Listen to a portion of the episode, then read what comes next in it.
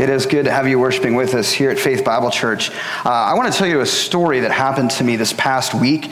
Uh, I was driving along in my car and came across, obviously, a construction zone that told me to slow down. Um, I was doing 70 miles an hour, and the construction zone said that I needed to slow down to 45, um, and that at the point, at the end, there was a stop sign that I needed to obviously be aware of. So as I continued to drive, I noticed that it said slow down. I saw the stop sign and uh, went careening through it, barreled into essentially the end of the road, uh, crashed the car, and the policeman came forward. And as he walked up to my car, he essentially tapped on my window, looked at me, and he said, Can I ask you a couple of questions? And I said, Of course, officer, you're more than welcome to do so. And he said, Did you see the construction zone? Did you notice that you were supposed to slow down? Did you see the stop sign in front of you? Did you make any attempt to do so? Now, you would think at that point in time that perhaps I would have said, you know, gosh, I was distracted. Um, you know, I just didn't see it. I had other things on my mind. I'm really sorry. But I turned to him and I said, no, I saw all of them. I knew what was going on. I knew that I was supposed to slow down. I knew that there was a construction coming forward. I knew there was a stop sign in front of me. I just didn't think they applied to me. I just didn't want to do what they said. Right? Now you look at that and you think, what does that have to do with Scripture? Friends, if I were driving my car and that occurred, you would probably say, maybe we need to revoke your license.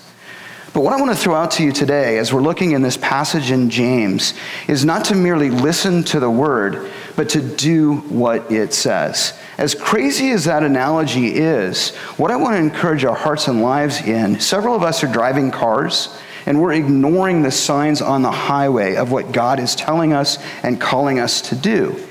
We often find ourselves in the similar situation that I was in. Now, this is not true, and I want to let you know that I am a safe driver. I do have a feeling that all of you will either get out of here before I leave, or when I get in my car, you'll wait until I drive home, okay? I get that.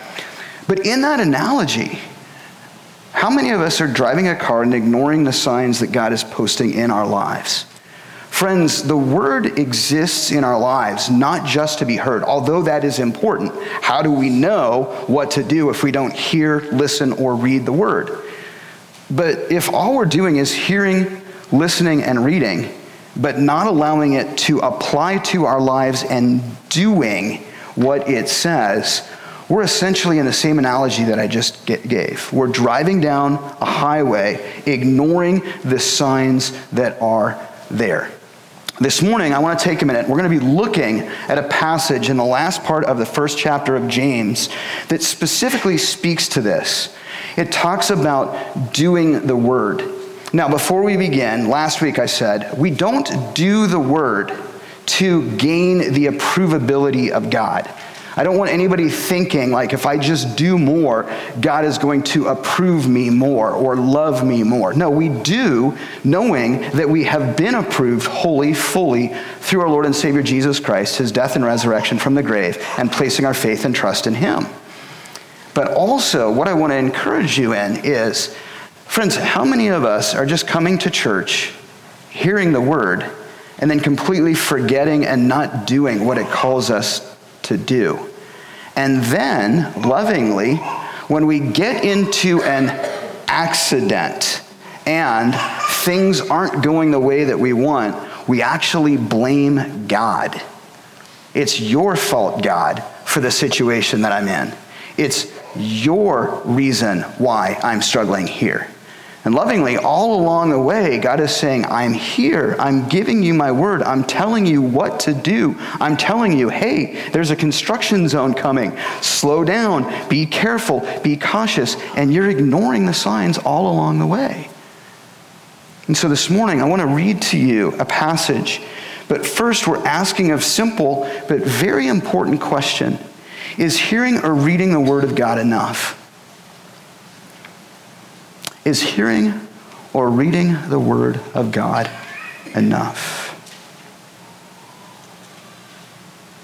What do you think? I want to take a minute and I want to just tell you a quick story, continuing in this traffic analogy, about anger and rage. Anybody been out on the highway lately? Are people really friendly out there? I was, I was, this is, a, this is a true story. I was driving on the highway yesterday. I was on the interstate, and I'm going to try to set this up. I'm in the, in the fast lane, and there is a lady ahead of me in the fast lane, and there's a truck kind of behind coming up to me. Now, she's in the fast lane, and the speed limit is 70 miles an hour. She's doing, I'm guessing, 68 or something like that. Now, what, just can I ask a quick question? What do we know about the fast lane? Okay, it's for passing, or better yet, politely, I'll just say this slower traffic, should you be in the fast lane, what, what should you do? Move, move aside. Uh, just lovingly, am I, am I correct here? Okay, so I'm doing, I'll, I'll admit, I'm, okay, here's my sin. I'm doing 72. Okay, so I slow down to 70, right? And I, and I come up, and um, I'm behind politely, okay? I mean, there's enough distance. I'm not riding her tail or anything along these lines. The person next to me is essentially doing about 72 like me, and I've got to kind of wait. Like I can't, you know, I can't get over to go past her. So I'm driving along, I wait. This person comes along, right? Passes and kind of continues to stay sort of slow, but there's, a, there's enough of a gap, a generous gap right? That I can come around. She doesn't get over. She continues doing her thing, right? You know, I'm entitled. This is this is my car, et cetera, et cetera. So I come around and then I go through the gap. Now, it's a gap. I will admit that, but it wasn't like Mario Andretti. Trust me, I'm just not that confident in my car. So as I come around, right, I get this honk on the horn, and I get this Praise Jesus. You are the most wonderful person in the world. Thank you. God bless you. Go on. All I'm going to tell you is I get a honk on the horn, and I know what she said, even though I didn't hear it. Why are people so angry? Why are we so enraged? Why are we so entitled? Why do we think that when we're wronged that we need to get even? It's interesting. I want to set this up for you, and we're going to then take a look in the passage of James. Um, this is a, a statement that I think is so important for us to see. There is a general breakdown of social conventions, of manners, of social controls. This gives a validation, a permission to be aggressive. Do you see this? To, I, right? Kids used to be guided by a social convention that said, keep the lid on. Today, they are guided more in the direction of taking it off. This is by James Garbarino. Um, some of you may or may not know him. He's an author. He was a professor at Loyola, uh, he's currently a professor at Loyola University of Chicago, but he was also the former human development uh, professor at Cornell University. And he is speaking toward the major social shift that is, has progressed toward anger as displayed in American society today and over the past several years. Would we agree that we see people that are much angrier today than they were?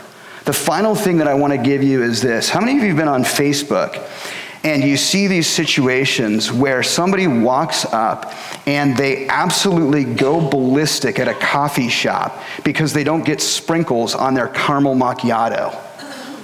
They like get mad, they throw the cup of coffee at the barista and basically curse him or her out because they didn't get the order that they wanted. Or there's others where people get mad because they end up getting a french fry in their set of curly fries that they should have had at Arby's. And they go off not knowing the whole time probably that the poor barista or the person at Arby's that's working there is short staffed, probably having to uh, work extra hours, and maybe their friends didn't show up for work that day. We get angry because we feel that we're entitled. We get upset because we feel we deserve something. We display anger because the world says, you know what, it's better to be angry because then you get what you want. And we fall suit into this. And friends, what I want to show you in a minute is James has a wonderful word about how we can be different. We can use and allow the Word of God to apply to our lives and not become enraged. We can serve other people as we look to Him and allow the Word of God to permeate our hearts and our lives. So, obviously, if you're following along in your bulletin, you notice that the answer to this question is hearing or reading the Word of God enough? No, it isn't. Great, sermon's over. We can go home. What I want to tell you is this there's a reason why James put this in Scripture. Friends, it seems very easy. Okay, we hear the word and we do it. But he's saying, friends, what I'm seeing, what I'm noticing in the church is you're hearing things. But then after you're hearing them, you're doing nothing about it, meaning applicationally. It's not affecting your life. And what I want to tell you is faith in Christ culminates and is essentially what is our life when we're doing the word upon hearing what we've been told. We're allowing it to permeate our hearts. We're being changed and transformed. So, let's take a look at what he has to say. Again, we're in James chapter 1. We're looking at verse 19 through the end of the chapter. And first and foremost, again, James is writing in and around 40 to 45 AD. He is the half brother of Jesus Christ. Specifically, here, he's writing to the church in Jerusalem, but also what he calls the 12 tribes scattered among the nations, the people of God. They are going through essentially some challenging times, and James essentially here is writing on a very applicational level. This is rubber meets the road. This is hear the word, but then do the word. But more importantly, upon hearing the word and knowing who God is and what he's done in your life and how he has lived and died for you, blessed you, and encouraged you, there is the motivation behind doing the word because you are loved by God. Again, I want to just reiterate before we dive into this we're not doing the word to gain the approvability or love of God. We're doing the word because we have already received fully the approvability and the love of God. Listening and doing, verse 19. My dear brothers and sisters, take note of this. Everyone should be quick to listen, slow to speak, and slow to become angry. Right there, I think the world could have a heck of a lot of good if we just camped on that verse. For a man's anger does not bring about the righteous life that God desires. Therefore, get rid of all moral filth and the evil that is so prevalent and humbly accept the word planted in you, which can save you. Do not merely listen to the word and so deceive yourselves. I'm stopping there for a minute. Do not merely listen to the word and so deceive yourselves. I want to go back. I'm not going to camp too much on this traffic analogy, but construction zone, stop sign, danger, warning, heed to what is there. Oh, yeah, I see it, but I'm, just doesn't apply to me. I'm just not, yeah. I, I, I get it. No, I'm going to do what it says. I'm going to slow down. If there's a stop sign, I'm going to stop. Friends, what I want to ask you is this lovingly. Perhaps if your faith is struggling, if it's dry, if it's blase, if you are just looking and you're saying, Where is God? Lovingly, what I want to ask you is perhaps is it that you're just listening to the Word of God and not doing it? Now, God loves you, God cares about you. But what I want to tell you is when the Christian life comes alive, when we see God work, when we see his blessings in our lives, amidst the struggles, the challenges, the difficulty that is there, it's when we're doing it. It's when we're living it. Do not merely listen to the word and so deceive yourselves. Do what it says. And then he continues with an analogy. Anyone who listens to the word but does not do what it says is like a man who looks at his face in a mirror and after looking at himself goes away and immediately forgets what he looks like. But the man who looks intently, look at this analogy, but the man or woman who looks intently, forcedly, desiringly,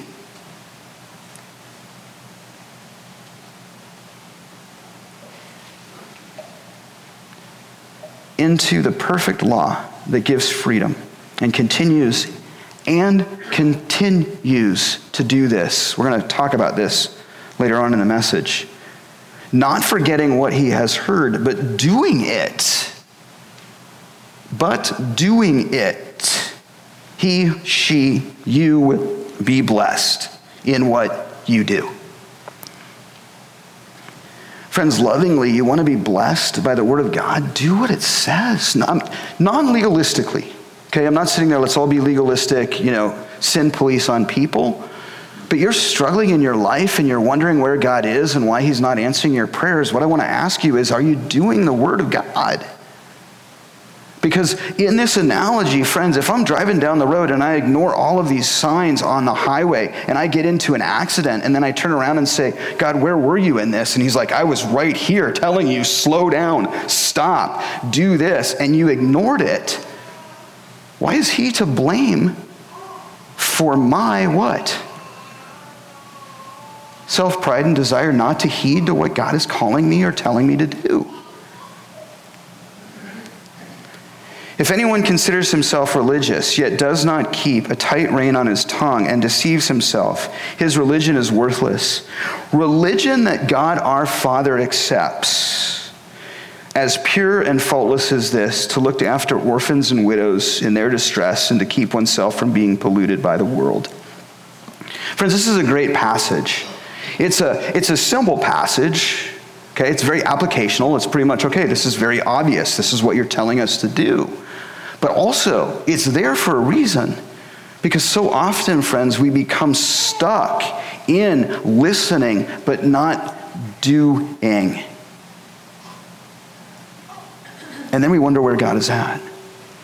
So let's take a minute. I want to first camp on a couple of verses, 19 through 21, and this is kind of what I want to show you I think essentially what James is saying to us is, is that we're called to rid ourselves of anger and humbly receive the word of God. So, I told you about the story of the lady who, you know, I passed and she said, you know, praise Jesus, God bless you. So here was my reaction. This is what I did, right? I immediately slammed on my brakes. She rear ended me. I jumped out of my car, went over, pulled her out of the car, and essentially beat her to a pulp. There was a minute where I wanted to do that. But no. Interestingly enough, I'm like, I'm preaching a sermon on James and anger. Probably not a good thing to do. I just waved. I just said, you know, hey, sorry, like, I- am going forward. Now, interestingly enough, she didn't really calm down. I think she kind of said a few more words, but I went on my day and, and, and did my thing. Friends, when do you become angry? Unrighteously so. I do want to talk a minute. There is something about righteous anger, and James is very specific here. It's okay to be angry righteously when the word of God is perverted, when people aren't essentially doing what God calls them to do. But we also become angry at the world, and we become angry with the world, don't we? How often do we hear from friends the thing of get even? Get back at them. Do your thing. They hurt you, they punch you, punch them back harder. They hurt you this way, get them back that way. Get even. Sounds good, doesn't it? What does the word say? They hit hard, turn the other cheek. Let them hit that one too. Now, I'm not saying let's just be abused. But scripturally, what do we do and what are we called to do as Christians? We're called to turn the other cheek. We're called to love. We're called to go and be that love to people. We're called to be the voice of reason amidst anger in our world. Friends, I think we have a very challenging but a very wonderful opportunity ahead of us as followers of Jesus Christ as the world continues in rage and in anger. And that's this to listen, to hear, to see where people are coming from. You don't have to agree with them, you don't have to join them. But so often, what do we see in our world? And younger generation, I really want you to hear this because what I see on Facebook, Instagram, if I'm on TikTok, this, that, or the other thing, is the moment that you are in a disagreement with someone that has a different opinion than you do, you shut them down with words like, bleep, blop, bloop, bloop, bloop, that usually ends in booger face, you loser, blah, blah, blah, etc., etc. That's not productive. Anger is not going to get you anywhere. What's going to get you somewhere is to listen, to hear, to love, not necessarily agree with the position, but certainly not become angered with the person. We look and we see. My dear brothers and sisters, take note of this. Everyone should be what? quick to become angry, quick to have your right heard. I see so much in our world when people are in an argument, they're not listening to the, to the person. They're formulating what they want to say back before they even hear what's being said by the other person. Friends, the church could be an amazing blessing in this. Quick to listen, slow to speak. How many of you have been in an argument or been in a disagreement with someone? And the moment that you say something, you get about halfway through your sentence, and the next thing you know, the person is already saying something combatively against what you said, and you haven't even finished what you were going to say. Has that occurred to anybody here? I'm the only one. What if we listen? What if we hear? Friends, right now in our world, with so much of what's going on, with so many of these big political things that are happening, with so much of the change, rather than just arguing, rather than just forcing, perhaps what we need to do is listen.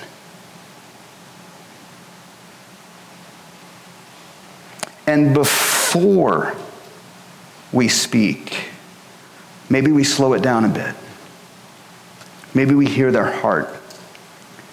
Maybe we allow them to express their things. And what we come to discover is hidden behind the anger, the rage, the fear, the disagreement, the different political stance, the different view on this, that, or the other thing, that that's not really the issue that is there. It's that they're scared, they're fearful, they're wondering if there is a God, and if anybody cares and hears and wants to let them know that there's more than the fear that they have in their life, and that the world, even though it is getting more difficult, is not falling apart because there is a creator God who has made it and loves it and loves you and loves that person just the same.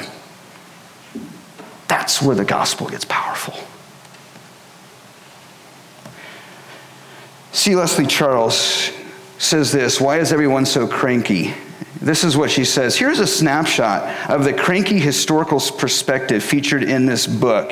Now, I want to lay this foundation. She wrote this book back in 1999, and what she does is essentially she goes through from the 40s to the 50s to the 60s to the 70s to the 80s and to the 90s, and essentially demonstrates how crankiness and anger has manifested itself in American society today. And P.S., by the way, it was bad there, and that was in 1999. We're in 2022. This is what she says.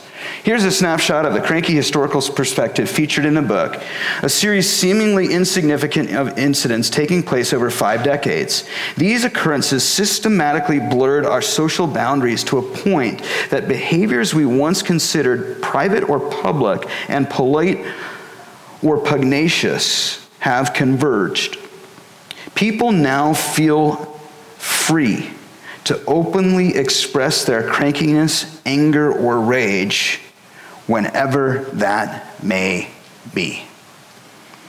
Rah! Sorry, I just, I don't know, just felt like I was angry, so I just wanted to express it, right? That's the point that I'm making. Do we see that in society today? We just see people just expressing anger.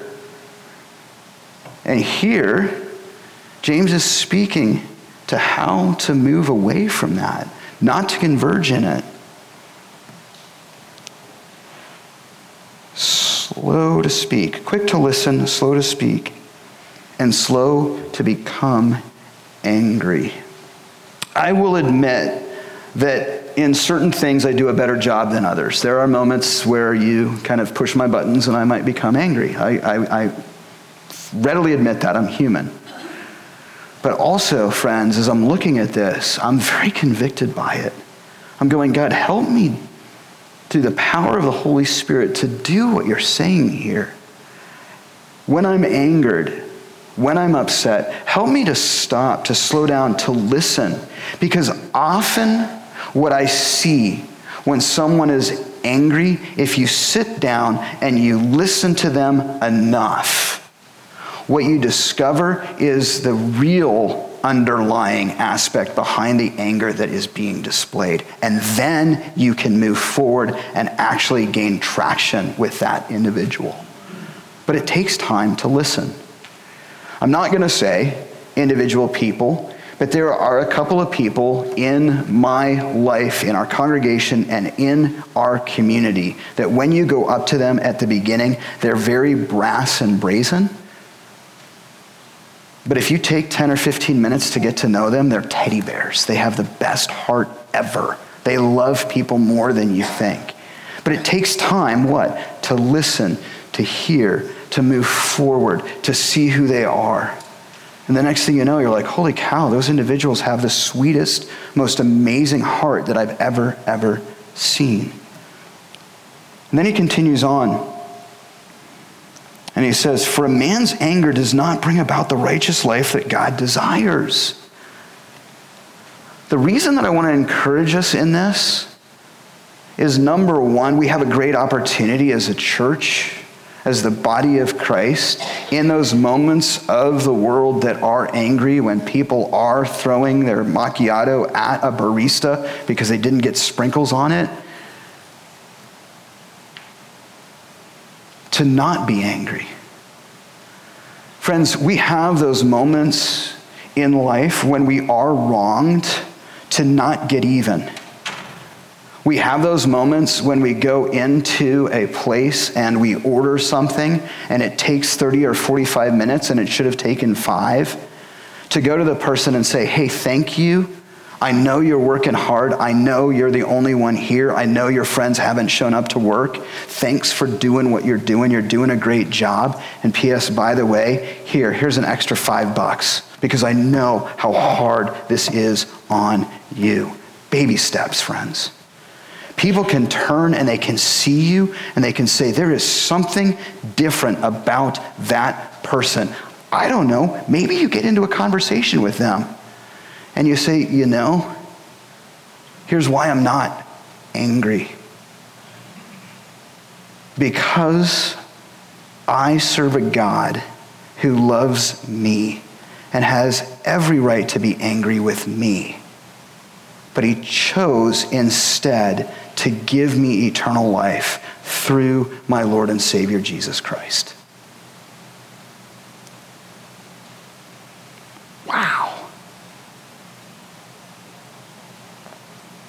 Man's anger does not bring about the righteous life that God desires. Guys, I'm going to be 100% honest with you. I'm not perfect at this. There are moments when I've had to go back and say, man, I blew it.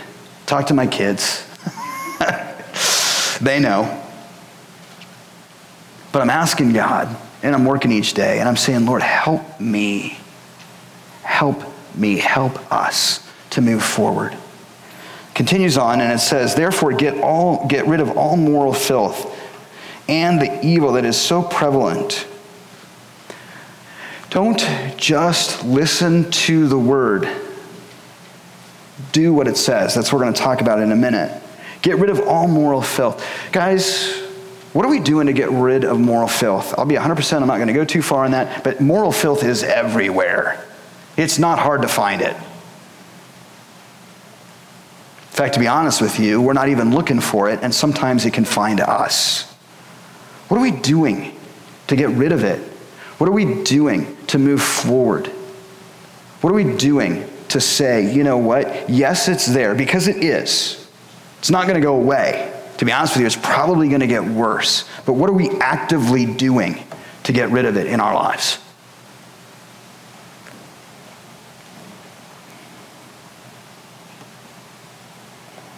Get rid of all moral filth and the evil that is so prevalent. Gosh, this was written close to 2,000 years ago, and he's saying evil. I'm a happy guy. I love my life. Life is good. But can we all agree that evil's pretty prevalent right now? Okay, it, it, shouldn't, it shouldn't surprise us. It was prevalent back then. It will always be prevalent until Jesus returns and takes his bride home to dwell with him in his kingdom. It is prevalent, it isn't going away. But what are we doing to get rid of it? Well, first and foremost, can we humbly accept the word planted in us, guys? And I should, I should, all of us. That's not just guys, all of us. Let's get rid of our pride. Let's go before God and say, you know what, Lord, I need you. I need you in my life. I need you to show me what to do. I need you to mold me more and more and more into the image of my Savior as the world says, no, it's all about me, myself, and I.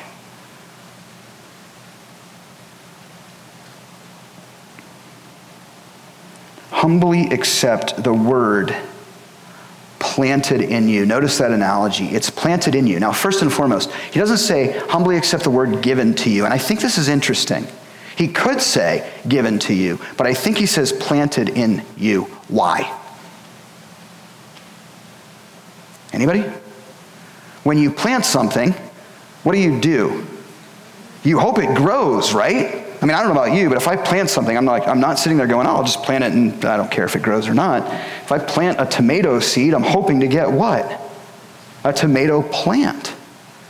And so the purpose behind this, when he's saying humbly accept the word planted in you, is the reason is as the word is planted in you, it's there so you will grow. How do you grow? Well, you grow by hearing, having the seed planted. You grow by doing the word of God in your life. So, first and foremost, we're called to rid ourselves of anger and humbly receive the word of God. I think we have a great opportunity here to not be angry, to not be the people that want to get even. Friends, I also think we have a great opportunity to listen to people who are different than we are. I am not saying we agree with them. I am not saying that we go to their cause. I'm not saying that we validate what they're doing, but are we listening to them?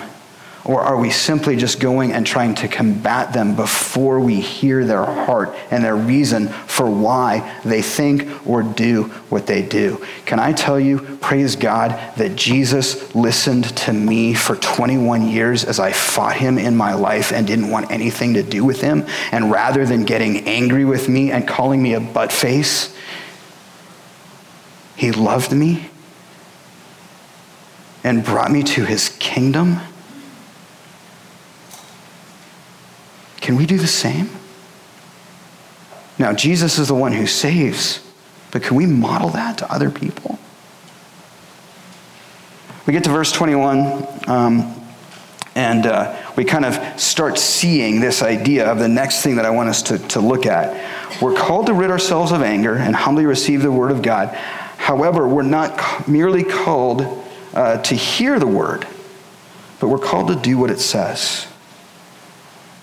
Verse 22 Do not merely listen to the word and so deceive yourselves. James is very poignant. He's saying, Look, don't just listen to the word and deceive yourself. So here's the thing If you're just listening to the word and you're like, great, that's wonderful, got my, you know, got my fill for the day. I heard Pastor Trevor. He said a couple of good things. He was kind of boring here, you know, didn't like that, whatever. That's fine, I get it. But if that's all you're doing, you're deceiving yourself. Because all you're doing is listening. Will you go and do what it says? That's where we gain traction. That's where we gain sanctification. That's where we gain life with Jesus Christ. Anyone who listens to the word but does not do what it says is like a man who looks at his face in the mirror. Anybody look in the face in the mirror this morning? Probably pretty much all of us as we got ready to come to church. Do you remember what you look like? Kind of, sort of. I do. I, I, got, I got up and, and, and looked in the mirror. I was all excited to kind of get myself all prettied up and all this kind of thing. Couldn't wait. You know, it took a while, I'll be honest, and it takes a lot longer now that I'm older. And I'm looking in the mirror and I'm like, yeah, I'm looking pretty good. I've been exercising, I'm losing some weight. And the next thing you know, I have this like alien thing that's about ready to pop out of my head and like come and attack you all, right? And I'm like, oh man, thank you, Jesus, for keeping me humble. I know it. I've got a nice monster alien right here. The analogy that we're going with here, friends, is when you look to the Word of God, you should remember it, recall it, and reflect it. And the manner of how you do is by doing what is called to do. If you're not, it's like you're looking in the mirror and for, you're forgetting who you are. Now, why that analogy? Why the analogy of who you are? In Jesus Christ, friends, you are a son or a daughter of the living King with an eternal inheritance. You are free from sin, free from death. You have eternal life. You are blessed beyond measure. You are His, you are wholly loved, and nobody nor anything is going to take that away from you. There is the picture of you looking at yourself in the mirror of Jesus Christ. Does anybody want to forget that? No. So, in not forgetting that, you're doing what it says. And if you're not doing what it says, then you're forgetting what you've just seen as to who you are in the image of our Savior Jesus Christ. Do not merely listen to the word and so deceive yourselves. Do what it says. Anyone who listens to the word but does not do what it says is like a man who looks at his face in a mirror and after looking at himself goes away and immediately forgets what he looks like. But the man who looks, but the man or woman, this is where we go. Okay? Number one, look. Okay? But look intently. Intently. How? I think that's a very important word. It doesn't just say, but look, it says, look intently. Looking intently means, Lord, I'm looking into the scripture and I'm looking with intent to see what it is that you're telling me to submit myself to what I'm asked, called, or spoken to believe, understand, be, not be, do, or not do. Fully knowing that all the time I'm loved by you and I'm your child, and I don't need to do this to gain your favor. I do so because I have your favor and I am a son or a daughter of the living king. So, can I ask a question? When we're looking in the word, are we looking with intent? To see those moments where God convicts us of our sins and says, oof. And when we do, do we heed to what he calls us to do? Do we ask him for help? Do we go to him and ask for forgiveness? Do we thank him for the blessings that he gives?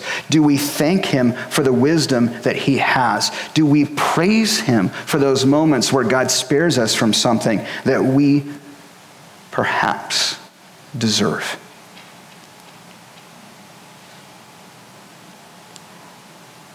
But the man who looks intently into the perfect law, okay, essentially, this is just the writing for the scriptures, the law, the gospel of God. It's perfect. Let's look intently here. This is what we need. Not to the world, not to what the world says we should do. Okay, great. I did it and I, I did it once. Here's the other syndrome that I see. I did it and I did it once. I came, I looked intently into the Word of God, right? Why, God, why aren't you doing anything? I did it, I did it once. Ooh. What do we continue to read? And what? Continues to do so. Friends, the Christian life is a marathon, it is not a sprint. Praise God, I've seen God work miracles in people's lives. I've seen God change people's lives like this. But the most that I've seen is God's change people's lives over an extended period of time as they continue to intently look into the Word and do what it says. It's a long haul, people. And little by little, we're set apart, we're sanctified more toward our Lord and Savior Jesus Christ and less to the world.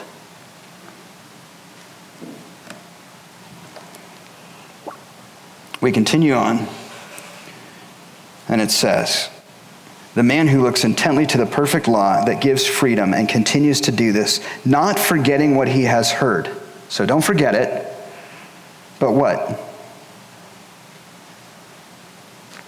Doing it. Doing it he, she will be blessed in what he does. Friends, there are moments in doing the Word of God, it's not easy. It's countercultural. It sets you apart, it puts a target on your back. It gets the enemy right behind you, ready to take you down. But in doing it, you are blessed.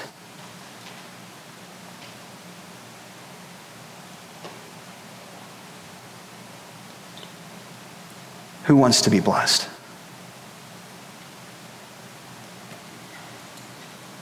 Anybody? Friends, if you want to be blessed, don't just hear the word, but do what it says. Not legalistically. I'm not talking legalism. I'm looking at it and I'm saying, as you read the word of God, as you hear what it says, if you want to be blessed, then do what it says. Perhaps if in coming to church you're looking at it and you're saying, I don't feel blessed, and I'm not prosperity gospel, that is not where I'm going. Lovingly, what I might ask you to ask yourself is Is it that I'm asking God to bless me, but I'm not doing what God is asking me to do?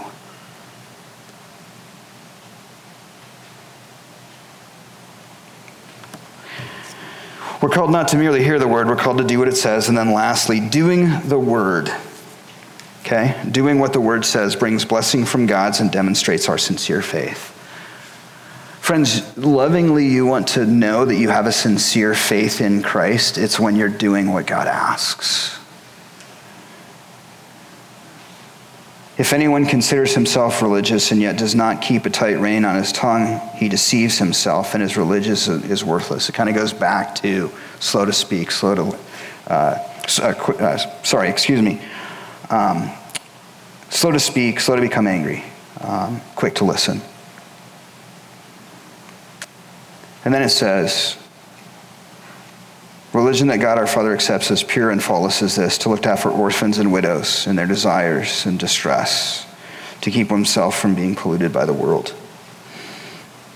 It's interesting, okay? Um, sort of a summative statement about this section, meaning verses 19 through 27, I think is, is very well stated in the ESV Study Bible. I want to share this with you, and then I want to kind of continue in a few things for the conclusion of this message. The ESV Study Bible says this this section on obedience, okay, so it's very clear. It's about being obedient, doing what you are called, doing what you're asked. Concludes with three characteristics of the one whose religion is pure. Friends, we want a pure religion. We want an undefiled religion before God. This is what we are being asked. Essentially, that is one who does the word. Are you doing the word or are you merely hearing it and ignoring what we're called to do? First, he refuses self deception and bridles his tongue. All of us. She, he, they. Okay? Righteous anger is fine, worldly anger is not. Second, he shows mercy and love to the oppressed.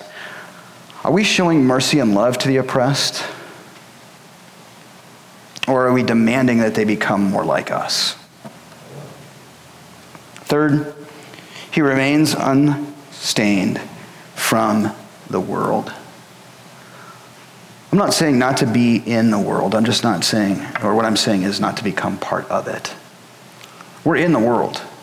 We need to be in the world. We're the light of the world. We're called to go into darkness. But, friends, what I want to tell you this is, is as a light of the world, don't allow the darkness to overcome you to where it takes away your light.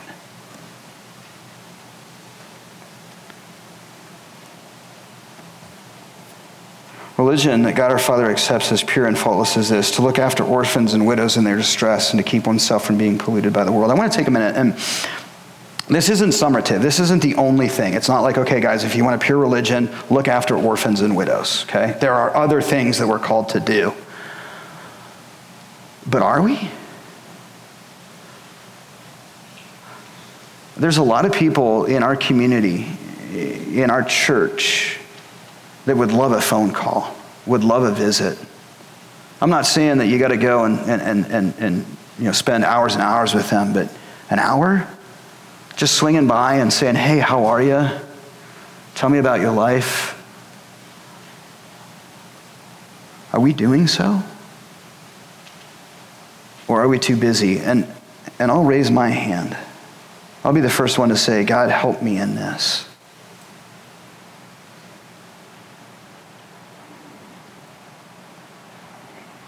The next thing is, is are we doing what we can to keep ourselves from being polluted by the world?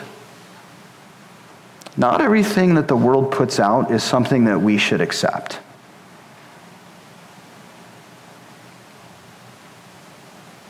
So, what do we do? Well, first and foremost, is hearing or reading the Word of God enough? Obviously, I pray that we've heard and I've done a good enough job to help you see. No. We're called to rid ourselves against anger and humbly receive the Word of God. We're also called to not just merely hear the word, but we're called to do what it says. And recognizing that in doing what the word says, it brings blessings from God and it demonstrates our sincere faith. So, what does this look like? I want to just do something. I hope this is kind of fun. Some of you might not enjoy it, but I wanted some practical little things that we could potentially do in the next week. And we're going to continue in my traffic sign motif. That sound good? So, as we're driving, first and foremost, when you come across a stop sign, okay, first and foremost, anything that says prayer, keep your eyes open. I don't want you closing your eyes on the road as you're driving, right? Okay? Caveat. When you come across a stop sign, will you take a moment, just a, just a moment, to stop and pray or thank God for what He's doing in your life? God, thanks for this. I pray for that. Okay? Next thing you know, I'm going to cause a massive traffic jam. Faith Bible Church leaves, goes to stop sign at 44, takes an hour and a half because everybody who left there stopped and prayed for five minutes. I will be guilty. I would be happy to be guilty for that. The next one, when you come across a yield sign, okay, maybe ask God if there's something in your life that might be drawing you from Him. God, is there a reason you're telling me to yield here? Is there something that I'm not doing or I'm doing that's pulling me away from you? And you're saying, hey, whoa, wait a minute, look around. What can you do to change that? And then ask him if you're pursuing your own will and not, haha, I love this, yielding to his. That was pretty creative right? Are you yielding to the Word of God? When you come across a 25 mile per hour sign, ask God if you need to slow down a bit and spend a little more time with Him. God, God, am I just blazing through life, not looking around? Am I not seeing what you're doing? Do I need to just slow down? Or if in your busy schedule, maybe you have a moment to reach out and visit someone who is elderly and or a widower. God, I'm going to slow down today and I'm going to make a purpose to go and visit someone. When you come across a slow or children at play sign, Praise God for the innocence of children and ask Him how you might be able to pour into their lives because, friends, the children are the future of the church. It might take just two seconds to go up to somebody and give them a pat on the back, to go up to somebody and say, Hey, Jesus loves you. It might take an hour and a half as you meet that student or that child and you realize that they're hurting and they're struggling and they're in deep need of somebody to come up and say, I've been there, I've done that, and I want you to know that God loves you when you see a handicap sign, stop and ask yourself if you've helped someone in need lately. Have I helped somebody in need? Somebody less fortunate than me? Maybe somebody that just needs a leg up? And then, personally, my favorite when you see a cattle crossing sign, change your dinner plans from salad and veggies to a big, greasy hamburger with cheese, bacon, and all the toppings. Can I get an amen to that one? Amen. amen. Friends, I know this is, is a little bit kind of, but these are just little fun things. Now, please hear me. There is way more to this, but these little things, if we just put them into our life, can begin to make a huge difference in who we are and how we go about living our life for God. I've said it before. I'm going to leave you with sort of the take home truth that simply hearing the word Please hear me on this. And James is so direct on it. Simply hearing the word will not bring about spiritual vitality. Friends, you want a vibrant spiritual life with our Lord and Savior Jesus Christ? It's great to hear the word. Thank you all for coming to hear the word of God. But I'm going to tell you, just hearing it ain't going to get you anywhere. It's doing what the word says that brings about a life full of blessing. It's doing the Word of God. It's being active in your faith. It's allowing the Word of God to permeate your life and change and transform who you are and how you live as you're molded and shaped more and more into the image of our Savior Jesus. I'll leave you with this we can contemplate it. I think Francis Chan says it quite simply and quite effectively. Truth faith manifests itself through actions. Let's pray. Father, we come before you this morning. We thank you for James's word. We thank you for his challenge as well as his encouragement. I do pray that we would just be more than listeners, we would be doers. Remind us again, we're not doing to gain your approval. We've already been approved. We are wholly loved, wholly forgiven, and wholly yours. Father, we do because of who you are and what you have done. But in that, Lord, I pray that as the word falls into our heart, it would take root and that it wouldn't just go away. But rather, as we go about our week, as we go about our daily living, we would be salt and life for you. Father, give us opportunities. Give us opportunities at these kind of traffic signs of life to continue to see your hand in us and recognize just how much you truly are doing in our lives, in your church, and in the world today, despite the tumultuous nature that we see that's so prevalent around us. We thank you for you. We thank you for, you for, for your promises. We thank you for your love, your mercy, and your grace. We pray these things in your name, dear Jesus, and we ask it by the power and the presence of the Holy Spirit. And all God's people say, Amen.